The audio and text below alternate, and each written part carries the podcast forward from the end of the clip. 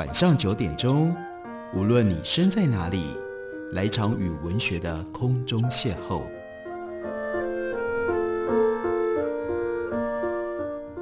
杨照谈书，邀您一同遨游文学世界，认识古今中外的经典之作。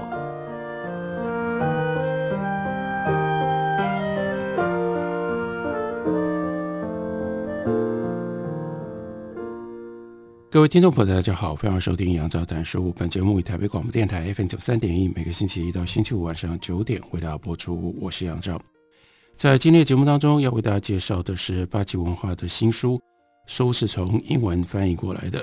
原来的英文书名非常非常简单，只有一个字，叫做 “fishing”，对的，也就是渔业。所以这是渔业的历史。这本书的中文翻译书名是《鱼的大历史》。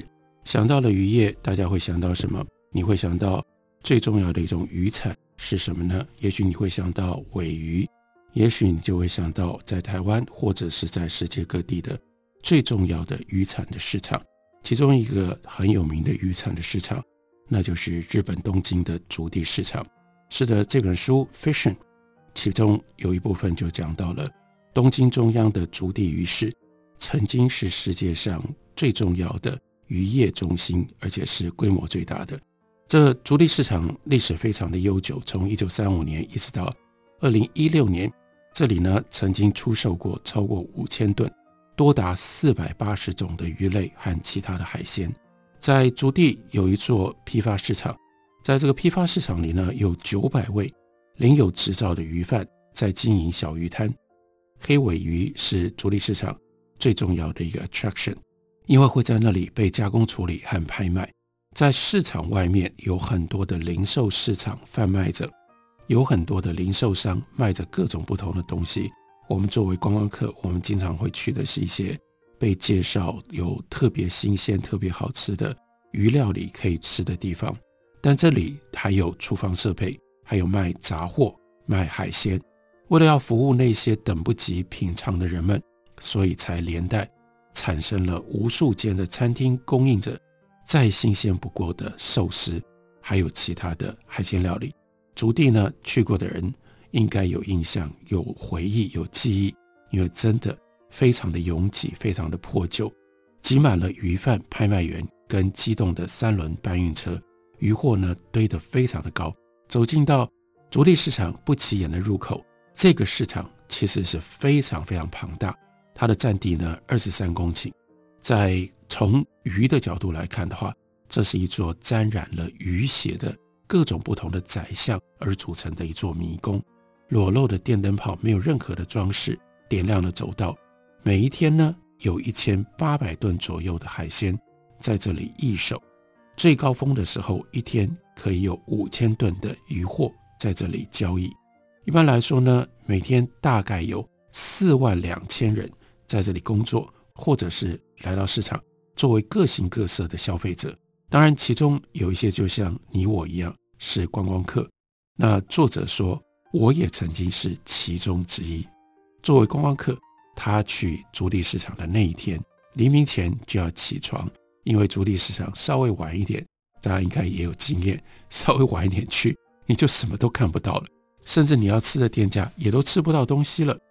那他呢，很早就起来，为什么要去看？这真的是一个奇观。也许有部分的听众朋友也看过，那就是黑尾鱼拍卖，成排的巨大的尾鱼躺在木头的平台上，已经被去除了内脏，并且仔细添加标记。拍卖员轮流走到每一条大鱼前面，品尝尾部的鱼肉，来评定品质。接着呢，就是那一连串的叫喊的声音。还有呢，那个我们看都不见得看得懂的那个各种不同的手势，很快的，在你还不来不及搞清楚到底怎么拍卖的，那尾鱼呢就一条一条卖出去了。他说我在场的那一天，每一条鱼的拍卖价落在多少呢？大概是四万美金到二十万美金不等，所以算一下都超过一百万台币一条鱼，然后最高的呢有到将近六百万台币。那不过呢，在筑地市场。二十万美金一条黑尾鱼还不算是最高的，经常可以有比这个更高的售价，拍卖价出现。这座非常非常久远的市场，有如迷宫般狭窄街道，这是来自于旧东京残存下来的一部分。距离有着金融机构和时髦精品的高级银座，其实并不是很远。到了二零一六年，大家应该还记得，这座传奇的市场就关闭了，让出空间来，为了要干嘛？为了让现在快要开启的东京奥运能够作为它的通讯中心所要建构的地方。那原来在筑地的鱼市场，就搬到南方三公里远的东京湾人造岛，叫做丰洲。许多鱼商跟其他的市民反对搬迁，但是呢，来不及了。使用最先进技术所建立起来的丰洲市场是嘈杂的筑地市场的一点五倍，而且呢，那个房子里是有空调，完全由玻璃围起，设计了干干净净的宽敞通道。外围区域则有井然有序的餐厅跟商店环绕在四周。老实说，我没有去过丰州。老实说，我对于丰州也失去了以前。我们会想要去足地市场的那种兴趣。好了，作者告诉我们，有一件事情没有改变，等待拍卖的大尾黑尾鱼仍然躺在地上的木头平台上。可是观光客现在不能靠那么近了，你得要在玻璃窗后面观赏拍卖的过程。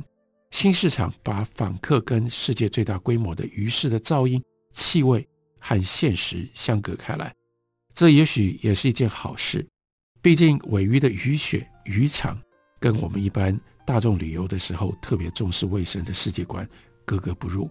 丰洲新市场也让访客脱离了现今全球渔业的严酷现实，而这本书就是要从历史的角度提醒我们、彰显跟我们今天全球渔业的严酷现实。日本人比地球上的任何一个民族都更渴求鱼，我们很知道，我们很熟悉。日本人永远不满足的需求，是日本政府投资大笔资金到丰州去盖了这个庞大的现代化市场的原因之一。在人口爆炸性成长、巨型城市一直不断的扩张，还有人为导致的全球暖化的时代，丰州市场的投资也反映出世界渔业规模之庞大。而海洋渔场在丰州市场出现的时候，其实已经逐渐枯竭了。二零一二年估计有。四百七十二万艘渔船正在 operating，那是正在运作当中，其中百分之五十七以引擎作为动力。这些渔船当中，大约有三百二十三万艘在亚洲作业，占全球总量的百分之六十八。全球的渔获卸货量大幅超越早期的数量。工业化渔船船队的触角深入比过去更偏远的未开发的海域，再加上。拖网还有其他工业革命所带来的破坏性技术，我们必须要承认，正面临着渔场浩劫、海床遭到重创的不可测、不可知的未来。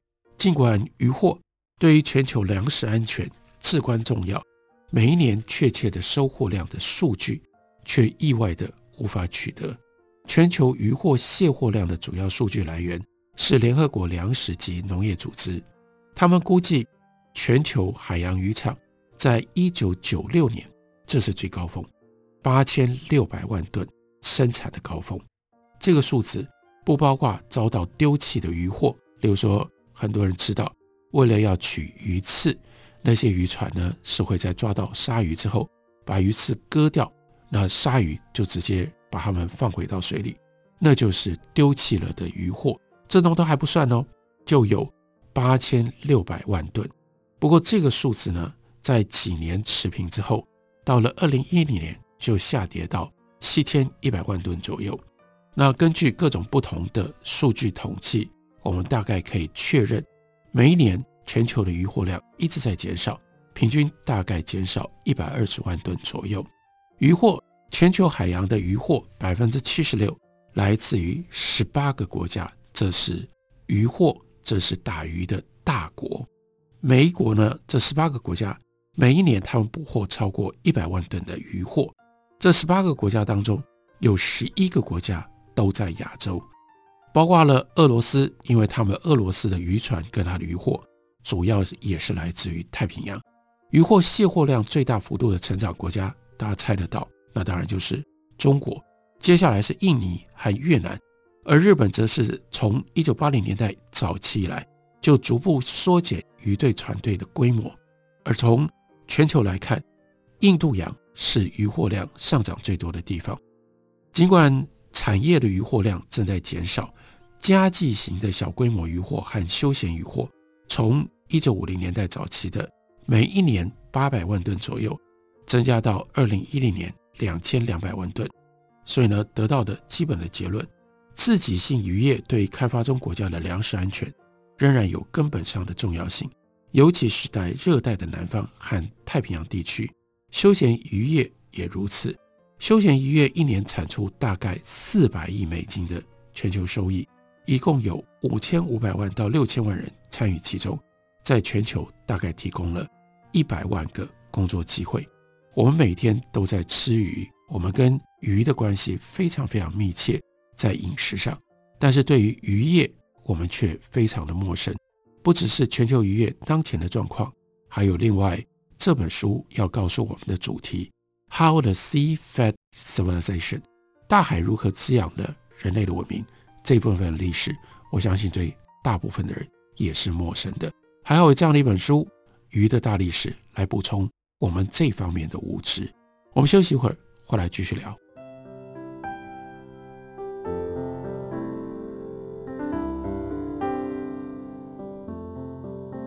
听见台北的声音，拥有颗热情的心，有爱与梦想的电台，台北广播 FM 九三点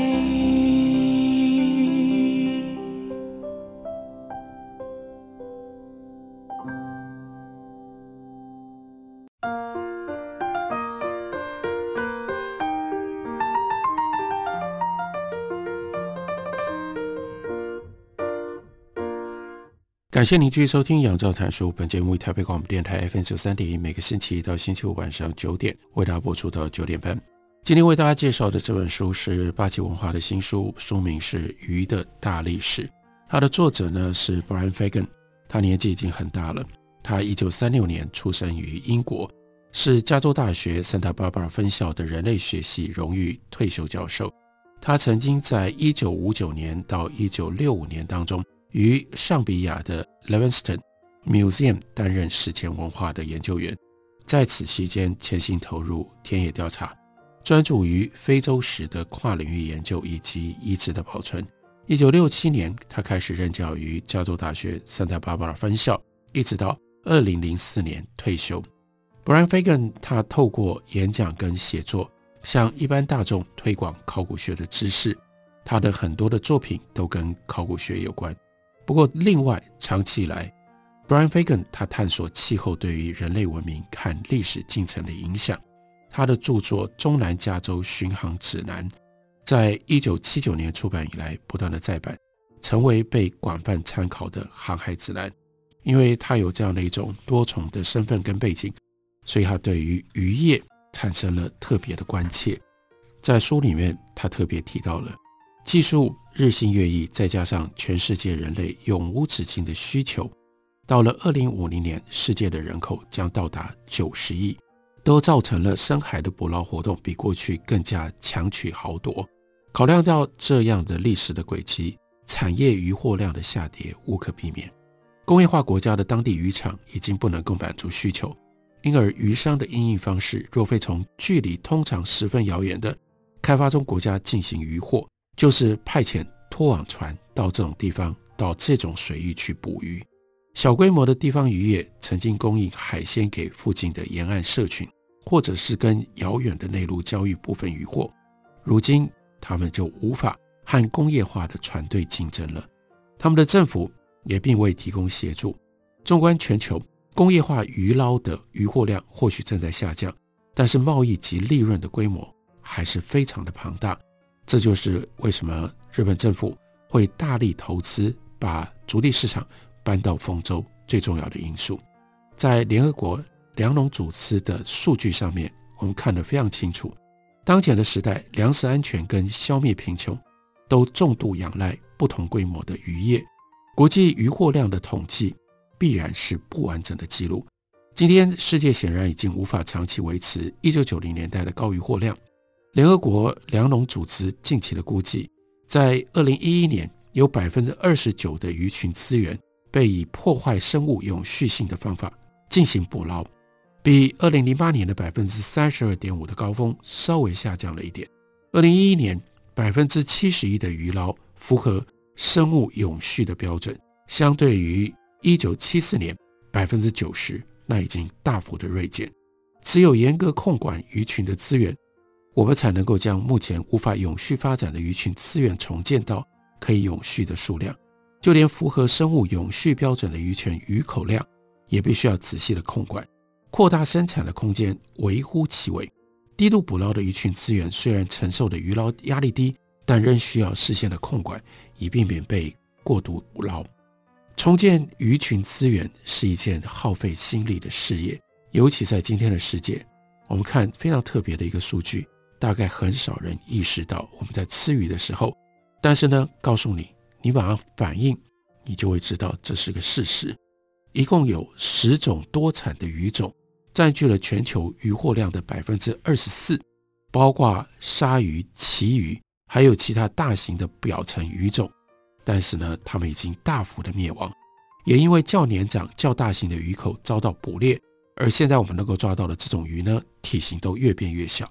一般认为，太平洋东南部的秘鲁提这种提鱼已经被完全捕捞，没有空间可以扩大鱼捞。大西洋东北部跟西北部的大西洋鲱鱼也是如此。大西洋西北部另外更有名的是鳕鱼，鳕鱼也已经被过度捕捞。在大西洋东北部呢，鳕鱼已经几乎完全被捕捞，都找不到了。二零一一年最畅销的鱼种是尾鱼，一共呢被捕捞了四百五十万吨，其中百分之六十八是在太平洋被捕获的。三分之一的尾鱼资源遭捕捞的程度都超过生物永续的标准，有将近百分之六十八被完全捕捞或近乎完全捕捞。人们对尾鱼的需求持续的成长，这是获利非常丰厚的生意。有太多的捕尾鱼的船队，也缺乏有效的控管计划，这是一个重要的危机。我们看到全球合作努力在面对这个危机，可是这危机当然还远离真正的解决。全球海洋渔获量下跌，引发人们为了重建资源，愿意付出努力。有一些国家拥有完善的叫定额管理制度。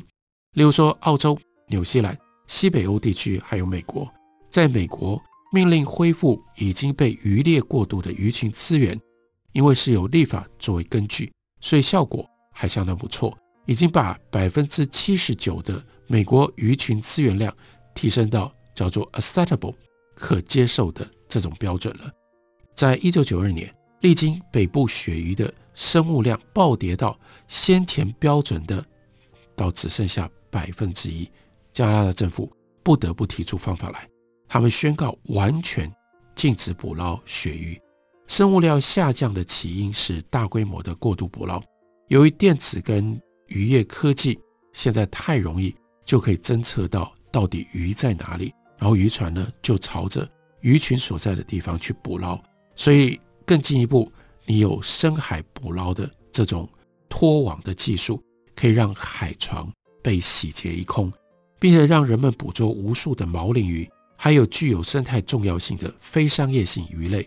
意思是说，其实捕了也卖不掉，但是呢，因为你用这种方式拖网一捕，全部连你不想吃的、卖不掉的，通通都被捞了起来。所以最初加拿大的禁渔时间定两年，但是呢，破坏已经没办法逆转，鳕鱼的鱼口也没有办法完全恢复，社会承担的后果。非常非常的惨重，因为呢，这个禁渔令就使得超过三万五千名的渔民，还有渔获加工工厂的工人失业。